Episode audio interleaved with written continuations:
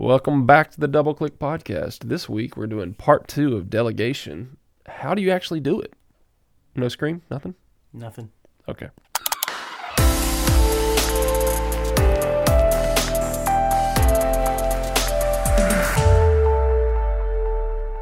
Well, welcome back. Hope everyone is doing well. I'm a little disappointed you didn't do the, the scream. Hey, I didn't scream because we're talking about the practicals and we're going to take the scariness out of it, right? Oh, That's- okay. that's All right. do. Didn't know it was that Yeah, deep. Man, yeah. that that moved So me no, emotionally. so no screaming. That moved me emotionally a little bit. Um, we did want to clarify because somebody did ask us the question: Are we not talking about like our Bible reading plan or Mm-hmm. anything anymore? And originally we had said like that's how we were going to build the topics. Yeah. like it was what we were reading through, and so this one actually did come from that. Um, we just didn't do the recorded part of us confessing that. So this one actually comes from Genesis 18 because I was reading through and it got to that part where uh, Moses is sitting to judge the people all by himself, and his father-in-law Jethro comes up to him, and uh, I love the fact that it's Jethro. Jethro. yeah, that's, that's awesome.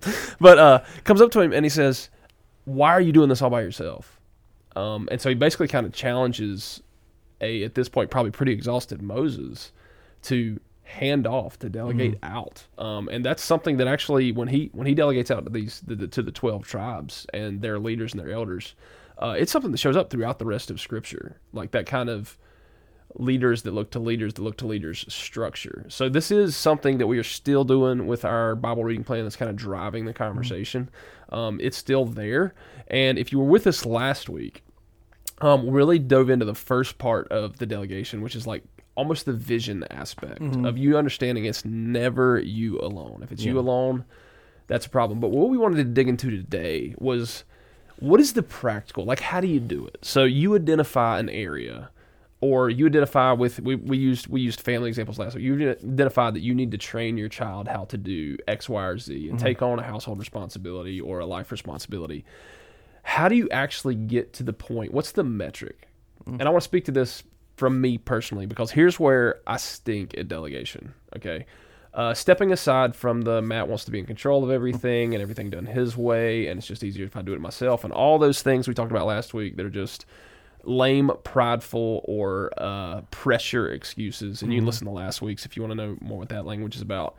Here's what normally happens: is I'll recognize that I need to hand something off to somebody, and so then either based on the conversation we're having, or me kind of like, and this isn't isn't the best wording, recruiting them to it. Like, hey, I need somebody to do X, Y, Z. Uh, a lot of times, what happens is I'll sit down and I'll have a conversation with them, and in my mind, I will go, hey, here's here's what we need somebody to do. Would you be willing to do that? And they're like, yes, I would. And they'll start to ask questions about like how often and all this stuff and what are the expectations and and here's where the conversation breaks down. It normally ends up in this nebulous uh yes you'll take responsibility for it. Okay. And then the conversation ends and nothing happens. Yeah, and when i mean nothing happens and, and me and justin have actually been in this. We had had it was a work related conversation um where i left the room and felt like i went okay here's the three things. And it was a group of people and, and justin was part of it and i was like here's the three things we got to do. One two three. Okay just a reminder. One two three. Those need to be done by four o'clock today da, da, da. and i left the room and then nothing happened and so the next day, Justin comes in and goes, "Hey, uh, were you gonna follow up with us on that?" And so me and him had a moment where it's like, oh, "Okay, we need to Were you not listening? You know, I immediately grabbed my Bible and said, "Are you not a good servant?" and smacked him. No, um, but in that moment, it was that recognition of like what I think was heard was not heard. right? And so all of a sudden we were back at that point. So what is and this is the point where we go, it is way easier to do it ourselves. Yeah, because at that point you could go, you know what? Forget it. I- I'll just take care of all the steps in the process. I'll let you know when it's done.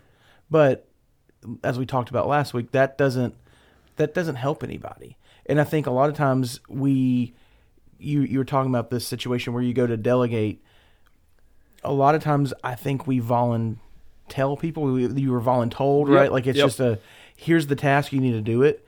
And we we kind of touched on this last time, but there has to be the why behind it. There has to be clear communication behind it. And I think that's the first step into practically Yeah. learning how to delegate is to give the person the why. And as we identified last week, that takes time. That takes energy. That takes effort. You probably have been thinking about it, doing it for a while, stewing on it. And so you understand the why. You understand Yep. the importance of the task and even the importance of why it needs to be handed off. But the person that you're handing it off to may not know that or may not know Yep. that at that level. So for me, step one is always when I go to hand off to go, and here's why. Here's the, here's the mission and the vision behind it, and here's why I need to hand it off. And then hopefully that person will jump on and and run with it. Yeah, and I think that building of um, the understanding of why is crazy important. The way I wrote that down, okay, because I think we're just going to break this down into like two steps. All right, is one, you need clear communication and ownership. Mm. And that's what that why builds. Mm-hmm. It's like, hey, here's how we're moving, and here's why you are absolutely vital in this role. Mm. And I think what the the thing is is something I heard I've heard said throughout the church world. And Justin, this is funny with you as a worship leader because I've always heard it. By the time you're tired saying it, your closest leaders have heard it for the first time. Mm. By the time they're exhausted saying it, Yeah. the average person has heard it for the first time. And I think that's something when we talk about delegating, handing off discipleship, mm-hmm. training someone to do mm-hmm. something, we forget that it's not one conversation. That's right. It is repetitive, consistent conversation. Yeah. Again, again, you're you're it's oh it's a drumbeat in your head, right? It's over and over again in your head, but it's new to someone else. You're you're you're not just delegating a task. Oftentimes, you're delegating a way of thinking about something. You're delegating a process, steps in that process, and I really like the word uh, ownership that you said uh, because this and this would be a kind of a, a sidebar. We can go as far as we want with this, but when you delegate a task, how much of how much of the ownership are you really delegating to that person? Is it 100%, hey, I'm giving you this task, you own it 100%? Or as the person who may be in charge, Matt, you're a you're a leader in our in our church and our organization. So you have people that that report to you. So if you delegate a task to them, do you still have ultimate ownership and responsibility of hey i, I gave this task to so and so it didn't follow through Yep. but you know what i still have some ownership in in we didn't meet the meet the goal here so at what point at what point is that breakdown of percentage do you ever fully give 100% ownership or do you have to keep some of it Well, here's here's here's I'm gonna throw a different word in here on the ownership side of things. Okay. In order for somebody to have ownership, they have to be able to make the decisions. Mm-hmm, mm-hmm. Okay, because here's my miss, big miss. Uh, I can miss and be a control person, micromanager. Therefore, a lot of times when I'm thinking I'm giving somebody ownership, what I'm really doing, and this is just lack of better phrasing, is I'm asking them to do the manual labor and make none of the decisions. Yeah. And do you know what that is called? A job you need to pay somebody to do. right yeah you don't delegate any of the responsibility or uh, ownership to them Yep. it's just push the button Yeah. so I and don't have to so so that's that started to be on my self evaluation of how am I doing delegating and communicating Mm-hmm. is if somebody is routinely coming to me asking microscopic questions. Mm. Like questions that, you know what, that doesn't need to be something I'm doing right now. They can make that decision. Mm-hmm. You know, so let's like so let's go to the extreme of like we use the the teaching a kid to do dishes Mm-hmm. example. So it's the equivalent of, hey mom, do I need to put the forks in this slot or in this slot? right Well, just pick one and put it in there, right? Actually, one slot is better than. No, I'm just kidding. No, stop. yeah, see, but I mean, here's the deal: because at that level of theoretical micromanagement, there is a truth to it. it's easier for you to just do it yourself Yeah. with your hands instead of theirs. Well, and to that example, I'll, I'll give you a real life example. So, growing up, my mom always had a very specific process of laundry. And so, she would want me to do that more, but I hated doing it because there was a very rigid way that it was like, hey, you take each piece of clothing out before you put it in the dryer, you shake it out, make sure all the wrinkles are out, then you can gently put it in the dryer. And it was, mom, that takes so much time. And I understand now, kind of like we do in most things in life, there was a reason she did Yep. what she did. However, it caused me not to want to do it. And so my point is, if you're so rigid in your expectations and control of how you delegate, meaning you don't give people ownership, you don't allow them to make decisions, or again, as we talked about, tweak the process a little bit in their way. They may not do it exactly the way you do it. Yep. then you're going to have a hard time delegating because no one's going to be around Yeah. you. You're not going to have people that want to raise their hand and go, "I'll take that," you know. And you may have to force somebody, and then that's a that's a messy situation too. But if you're too micromanaging and you're too much of a control freak, you're going to start losing the people around you that you can delegate to because no one's going to want to be delegated by a control freak to go. Well, if, if you know if a trained monkey can do it, like you said, just get them to do it. Right. You know, you're not. You're really not wanting me in my my smarts or my vision or my understanding to help you and partner with you. Yeah, and I think one of the biggest things that can be detrimental long term to the team is when you don't push through the delegation and you take it back. Mm. Right? Like you try to journey and try to delegate and then it doesn't work out. And then like sometimes I've really failed. And like there's there's people I still need to call back and apologize. Is I have the initial conversation and then nothing happens. And I just go, Well, I guess they didn't want to do it. I'll do it. Mm. And then all of a sudden, like they're walking through the building or they're doing something, and there's this awkwardness of like, I thought, but you, okay, I guess they don't, you know. And so all of a sudden, you have this relational breakdown Yeah. that happens because you handed them, and now what you've done is you've you've essentially not in a super negative hurt feelings relational way, but in an awkward way. Yeah. You've burned that bridge of delegation. Mm-hmm. You've burned that bridge of discipleship and now you've got to go work to get that back. And so, in that instance, you going, it's easier for me to do this by myself might be true to the task, Right. but you've relationally created five more conversations. Right. And and it's not scalable. That's not a long term solution Yep. because you cannot continue to hang on to everything yourself, or you're going to crumble under the weight of every responsibility that you have and no one to help you. Yeah. And so I'm thinking back through times I feel like I have successfully delegated, mm-hmm. or at least gotten the ball rolling. Because let me say this. I think with any type of handing off discipleship, whatever it is, it is a continuing process.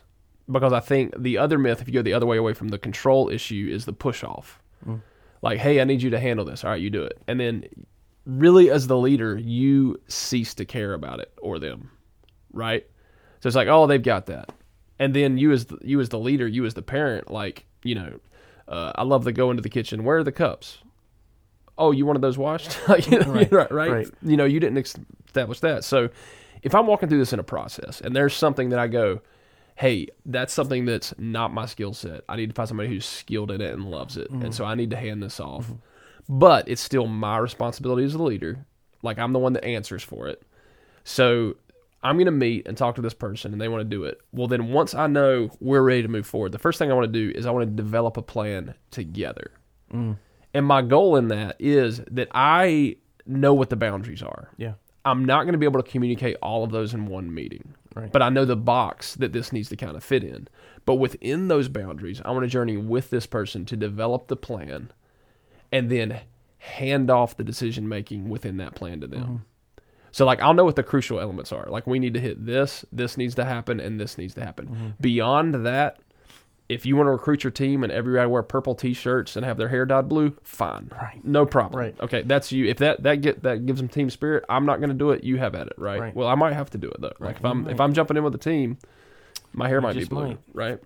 And so I'll normally try to develop a plan and set the boundaries, and then release them to go do it. Yeah. Now let's stop for a minute because let's talk about the next major miss. Is the other thing that has to happen with healthy delegation, discipleship, teaching, training, handing off is that there has to be regular and honest feedback hmm. and communication. Because here's the big myth is we like to think that when we hear especially when I hear the word delegation and I don't know why. When I hear that word, I think that I'm going to have 2 to 3 meetings and then not have to worry about anything and it's going to be done the exactly the way I want it to Right. and it's going to be done within the boundaries. Right. That is never the case. Never. Never. So what happens is you go on this journey with somebody Mm-hmm. and you continue to check in. And something I have to do or I'm purposing to do because as we're talking about this, we're admitting that, that we're not geniuses. We got to work on it too, man. We are great at talking about it on podcasts, Mm-hmm. aren't we? Terrible in the execution, great in the Right. communication. Which by definition would mean we are incredibly immature delegators because we know what to do and have not put those actions in step, Mm-hmm. right? And maybe that's you. Maybe that's you too. And you got to make the time to put those action steps there. But I have to schedule, hey, we're going to meet every Tuesday. yeah. And I have to create the area on the calendar to check in with those areas of delegation. Mm-hmm. And so for me, it becomes a direct scheduling issue. Mm-hmm. It absolutely does. Yeah, I think as you're as you're explaining and you're talking, a phrase came to mind as as it, nor- as it normally it. does, is uh, delegation is education. Meaning, if you think of Mm. education, a teacher-student relationship, that's there's continuous education. You're always learning, but it takes both. It takes the teacher, the explanation, the task, and the student to learn and to understand. Also, in education, there's tests, right? That would be the feedback. That would be Yep. the understanding, allowing the person to take what you've given them and do what they will with it. And and that's truly what it is. And I think for me and for you and for many of us, when we think of delegation, you think of this big boss sitting high up on this mountain pointing at people, you, you're doing this, and you, you're doing this. And like you're just getting your your task handed to you, sent off, and you come back and do it the exact way the big man on the mountain wants you to. And I'm not talking about God in this situation. Uh, that sounded terrible. Our passage was Uh, Moses. Okay. Uh, but like you're you're just going off and and doing the task at hand. But if we switch it to delegation as education, then we understand we have a responsibility as a teacher. The person we're delegating to has the responsibility of a student, and it's a relationship that goes back and forth, and we both have to continually invest in that in order for it to be successful. I love that for memory purposes. But here's a reality of my world in delegation. Normally, who I'm delegating to is smarter than me within the area I'm delegating to. Maybe you're getting educated. Exactly. Because I, I do think that's it. I think you it's. be, you can I- become the student. I think it's a mutual education because a lot of times, like, if you're handing off training, discipleship, or let's let's look at it from the the corporate kind of mm-hmm. standpoint. If we as a team are striving to be the best that we can, which within God's design for any community or whatever means that people's strengths, okay, the eye is an eye, the foot's a foot, like mm-hmm. they're each handling their areas they were created to. Then naturally, naturally, if you are handing off, that person is going to be more gifted and skilled in that area than you are. You might have an overall picture. You might see how things connect, but you really, and this was this was something I feel like historically when I was okay. So so so so watch this. I'm going to say this, and then then we're going to create another podcast. Out of it. okay.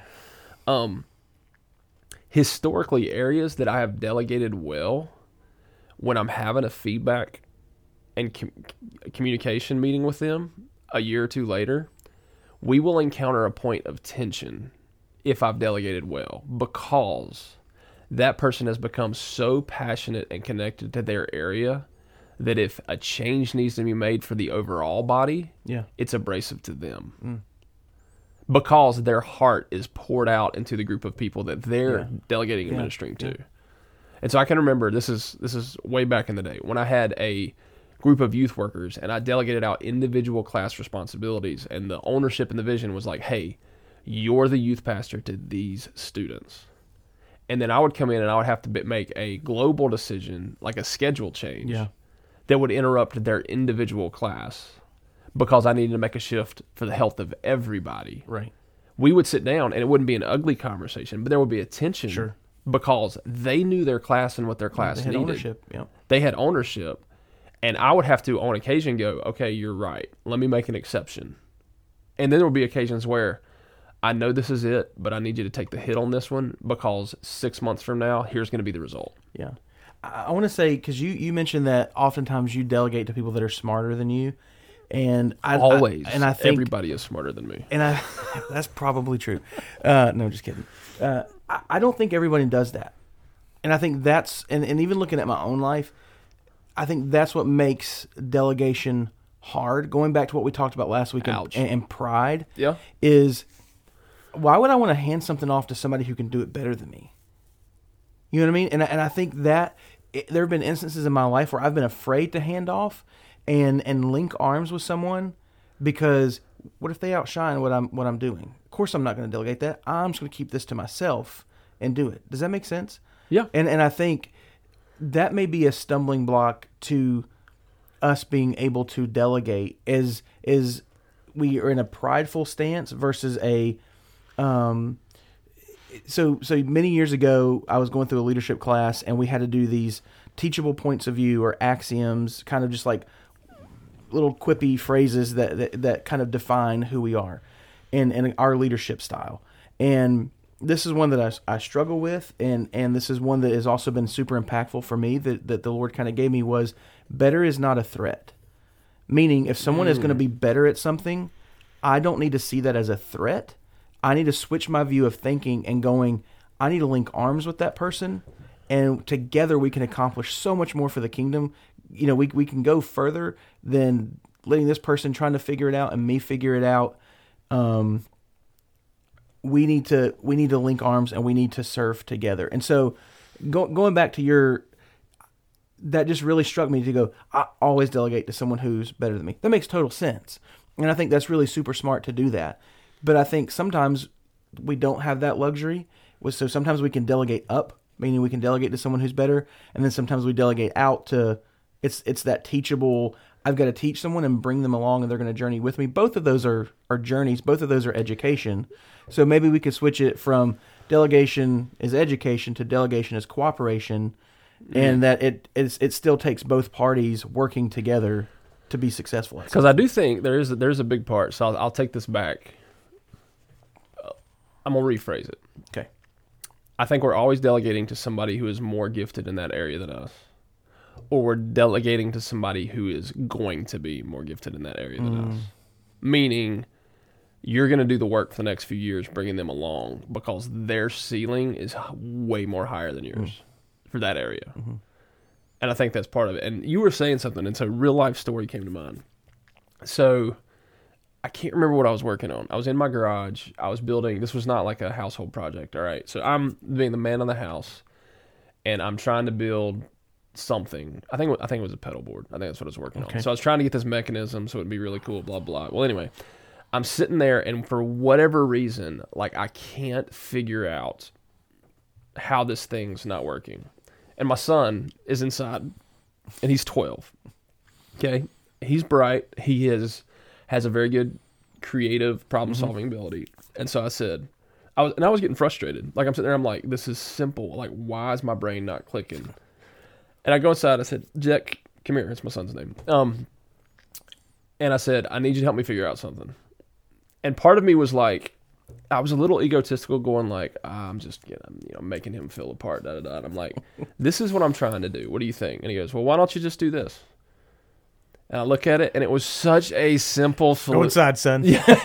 Like, but in that moment, he was more gifted to be able to walk out Yeah. there, Yeah. less blind, to go get, Yeah. look at it and see. He's like, well, why don't you just cut those boards a little bit longer so it sits on top instead of trying to figure out how to put the supports and da da da da da. And I'm like, ding, Yeah, you know. yeah, and yeah. so it's one of those like a pride swallowing moment, Yeah. but it was also a great moment because I'm sitting there going like.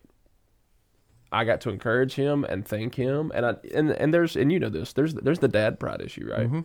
Like I can figure it out. I'm still the man of the house, and he needs to know that. Yeah. But in that moment, he's like, "Solve my problem," and, Yeah. and I did it in five more minutes. That's exactly what I was thinking. Yeah. You know? it's a, yeah, and I think, and I, but I, but to go back to your point, I think that was a light bulb moment for me to go. I think a lot of people, in the times in my life, me included, we don't delegate. Which we talked about this last week, going back to our pride, and it's and it's not a, I can I can just handle it myself pride. It's a I don't want anyone to do it better than me pride. You know, it's Yep. it's there's, man, pride ruins everything. It really it really gets in the way. It's either pride or fear. yeah. You know, there was a next podcast. I'm gonna go ahead and say this. no, it's not gonna be a podcast, but seminary. There was a one week long conversation on what the root sin was, Hmm. And one of the options was pride. Like that was that's the root sin behind all other sin. It's very interesting. Might be another podcast. Well, anyway, we appreciate y'all listening and tuning in. Uh, we hope that this was helpful. We hope that this just helped give you a little bit of clarity. Um, we hope that it, it pushed you and made you think, hey, maybe I need to pray through some areas that I need to delegate, that I need to see where I can disciple and grow and help train people um, to grow closer to God. If you have any questions, once again, reach out to us. Justin at richfork.com, Matt at richfork.com. We thank you for listening and have a good week.